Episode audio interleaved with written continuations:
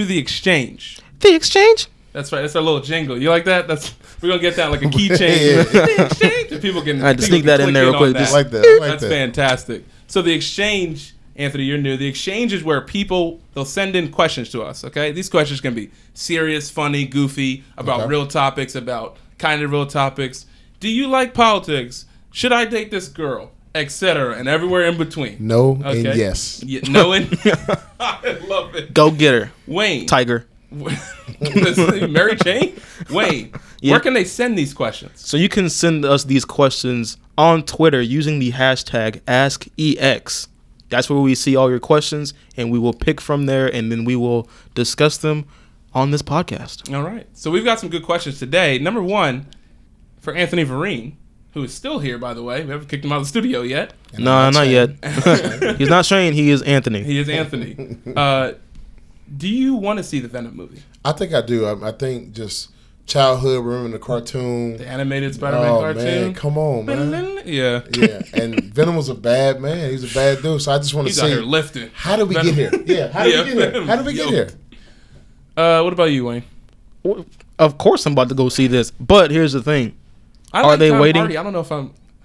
I got to. I have to. Yes, you have to. Yeah. It's like powering through Iron Fist. You have to. Yeah. Is he going to be a better Venom? Or is he going to be a better Bane? Ooh. I'm gonna say Bane. It's hard to be Bane. That's what I'm It's saying. hard. Oh, it's hard. to you, of the people. I was born in the darkness. I think he'll be a better Bane than Venom because Venom's are like I understand what they're doing with Venom, but Venom is going to be PG-13. It's not going to be R, Okay. and that immediately makes me go, "Y'all missed an opportunity. Oh man. Y'all missed a That's a huge op- opportunity. To do so, like with the first trailer, when he's, we're Venom. Like rip this dude's head off. You know what I'm saying? Mm-hmm. That's what I want. Not okay, bye, and then he runs away because you got to keep it PG-13. So, Do But- more- but- do they make more money by being PG? and that, that's the thing. But here's the thing. But then you can If claim they- the Deadpool argument. You're like, listen, Deadpool. Okay, had R, Deadpool is. But that's an anomaly, though. yeah. Yeah. Here's the thing. If they make Venom rated R, would it then be harder to then bring it into the MCU That's a possibility. because they don't really do that's a R. possibility. They just do really edgy PG-13. Would the MCU be better if it was rated R? In my opinion, yes. And And, if not everything. not everything, Not everything.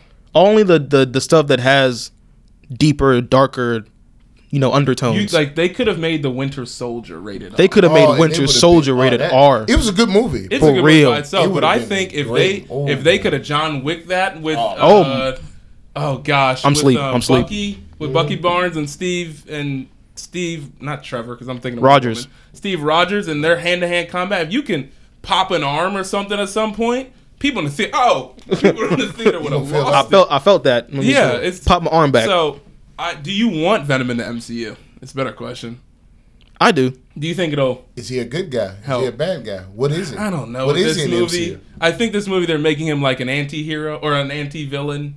He's gonna be more. So like, is he oh, more like Punisher? not as bad as Punisher? It's gonna be hey, there's something that looks like me that's bigger and badder and angry, so I have to fight it. Mm-hmm. But don't forget, I still want to eat people. it's like I- it's like I'm not I'm not following you. So we'll see, Uh-huh. James. We'll see about Venom. Next question from Ian. A little while ago, you familiar with Jordan Peele? Of course. Love his man. Yes, sir. Love his work. Jordan Peele pitched a Gargoyles movie. Do you remember Gargoyles? The Vaguely, anime show? vaguely. He pitched a Gargoyles movie to studios and was told no. Okay. So out of that Disney group of animated, let's see if you remember The Weekenders, PB&J Otter, Pepper Ann, DuckTales, Recess, TaleSpin, Recess for sure. Chip and Dale. Recess for sure. Which one of those which one of those properties do you think still has life? Recess. Recess. Yes. I would see a Recess animated Netflix show on, man. from that, you know, for a couple Recess. seasons. Yes. I love Recess. Ducktales. I remember Ducktales. I liked him, but Recess. Recess easily. Easy. That's an easy question, Ian. Recess. I love that show, man. That made me want to go back to, to elementary school. question from Nate. Okay, this is a good question. Humanity has gotten to the point where we have to highlight normal things people do and treat it as if it's extraordinary. Why do you think that is? Uh, I think because we live in the participation generation where Ooh, If you do it. Ooh. if you do it, uh, you get a, a reward for it. And I think that is it's it's hindering us because when you get to the point where now ex- excellency is expected, and you're used to only doing marginal and getting rewarded for it, a lot of people can't handle that. Like even from the coaching standpoint, my, you know, that you've been allowed to do this and just get away with it, get away with it. Then you get to the point where the margin of error is so so small, and now your normal don't work. You've never been told no before, and so I think I agree. Uh, we've got to the point where we just start highlighting normal things.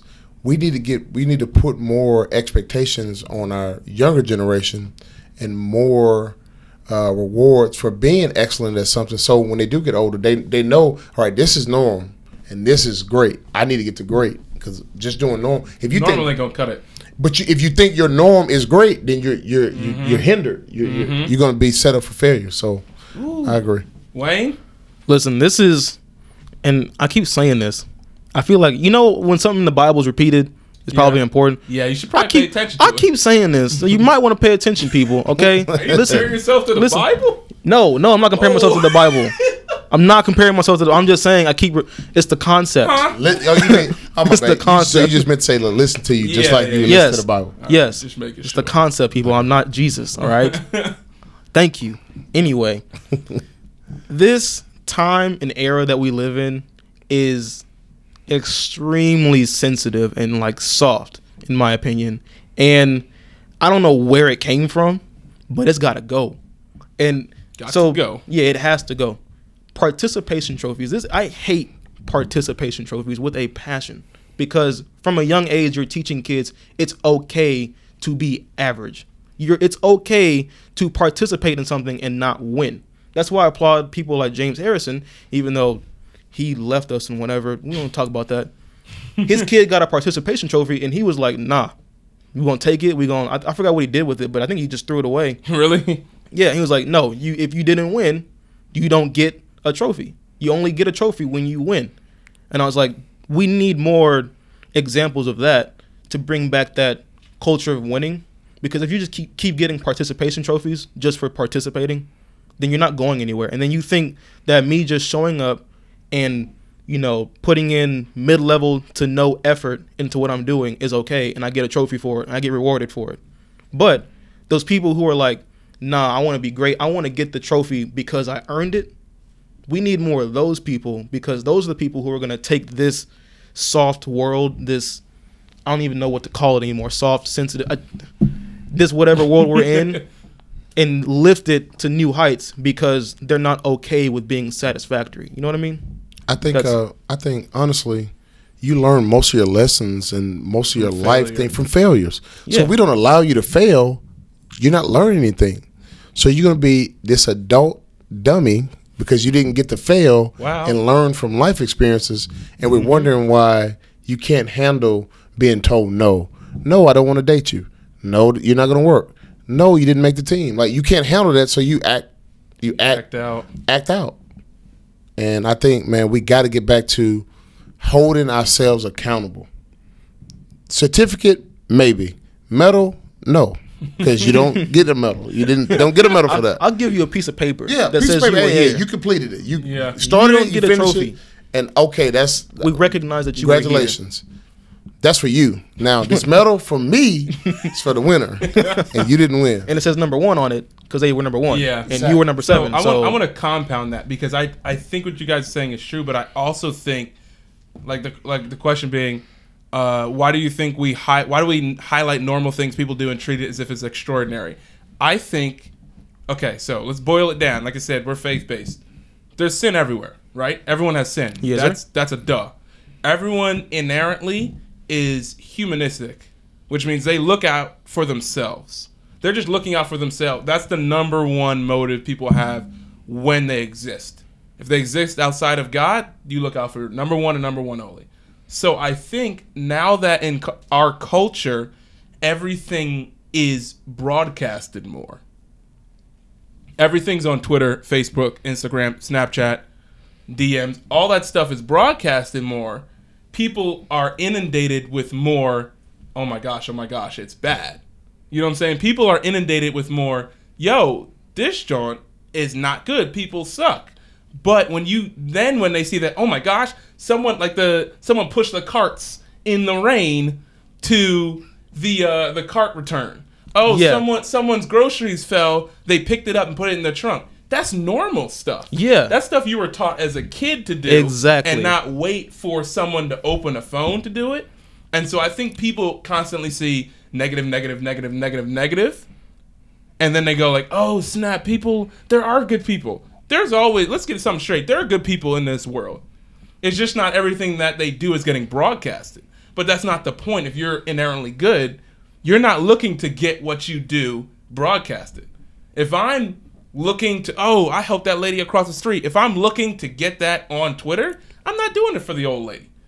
I'm doing it for tweets, retweets, likes, slash favorites, whatever it is now. Yep.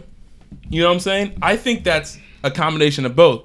We we get rewarded for everything we do, and then number two, we're used to seeing so much bad now that when we see something good, we're like, "Oh, praise the Lord, somebody's good." And it's like, no, there were bad people during the civil rights era. There are bad people. There are bad people going throughout history, that we don't see it. You know what I'm saying? We don't visually see it. Yeah. I think something else you said too, um, faith based wise.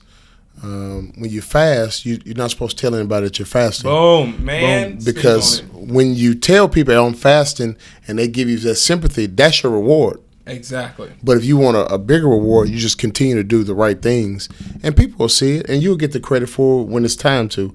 But we are with a microwave generation. We want the immediate, Mm. immediate credit for, it, and it's not like that all the time. Mm-hmm. It's that Oregon. gotta- It's not like that all the time. We're not an oven. Everyone, everyone We know you- wants you it need that- now. Quick need that now. crock Man, pot. have you ever had like that crock pot. older auntie food that like she picked it out the garden and she prepped it and she man it just it Love, care, time, patience. it's gonna always be better. It's gonna always be better. Thank you, Anthony, for joining us today. Thank you. Wayne, that is Yeah. the exchange. The exchange. Oh, you didn't. You didn't do it right. Because I did it. Even I already did it once. Just do it. Just do it right. Just do it. The exchange. Thank you.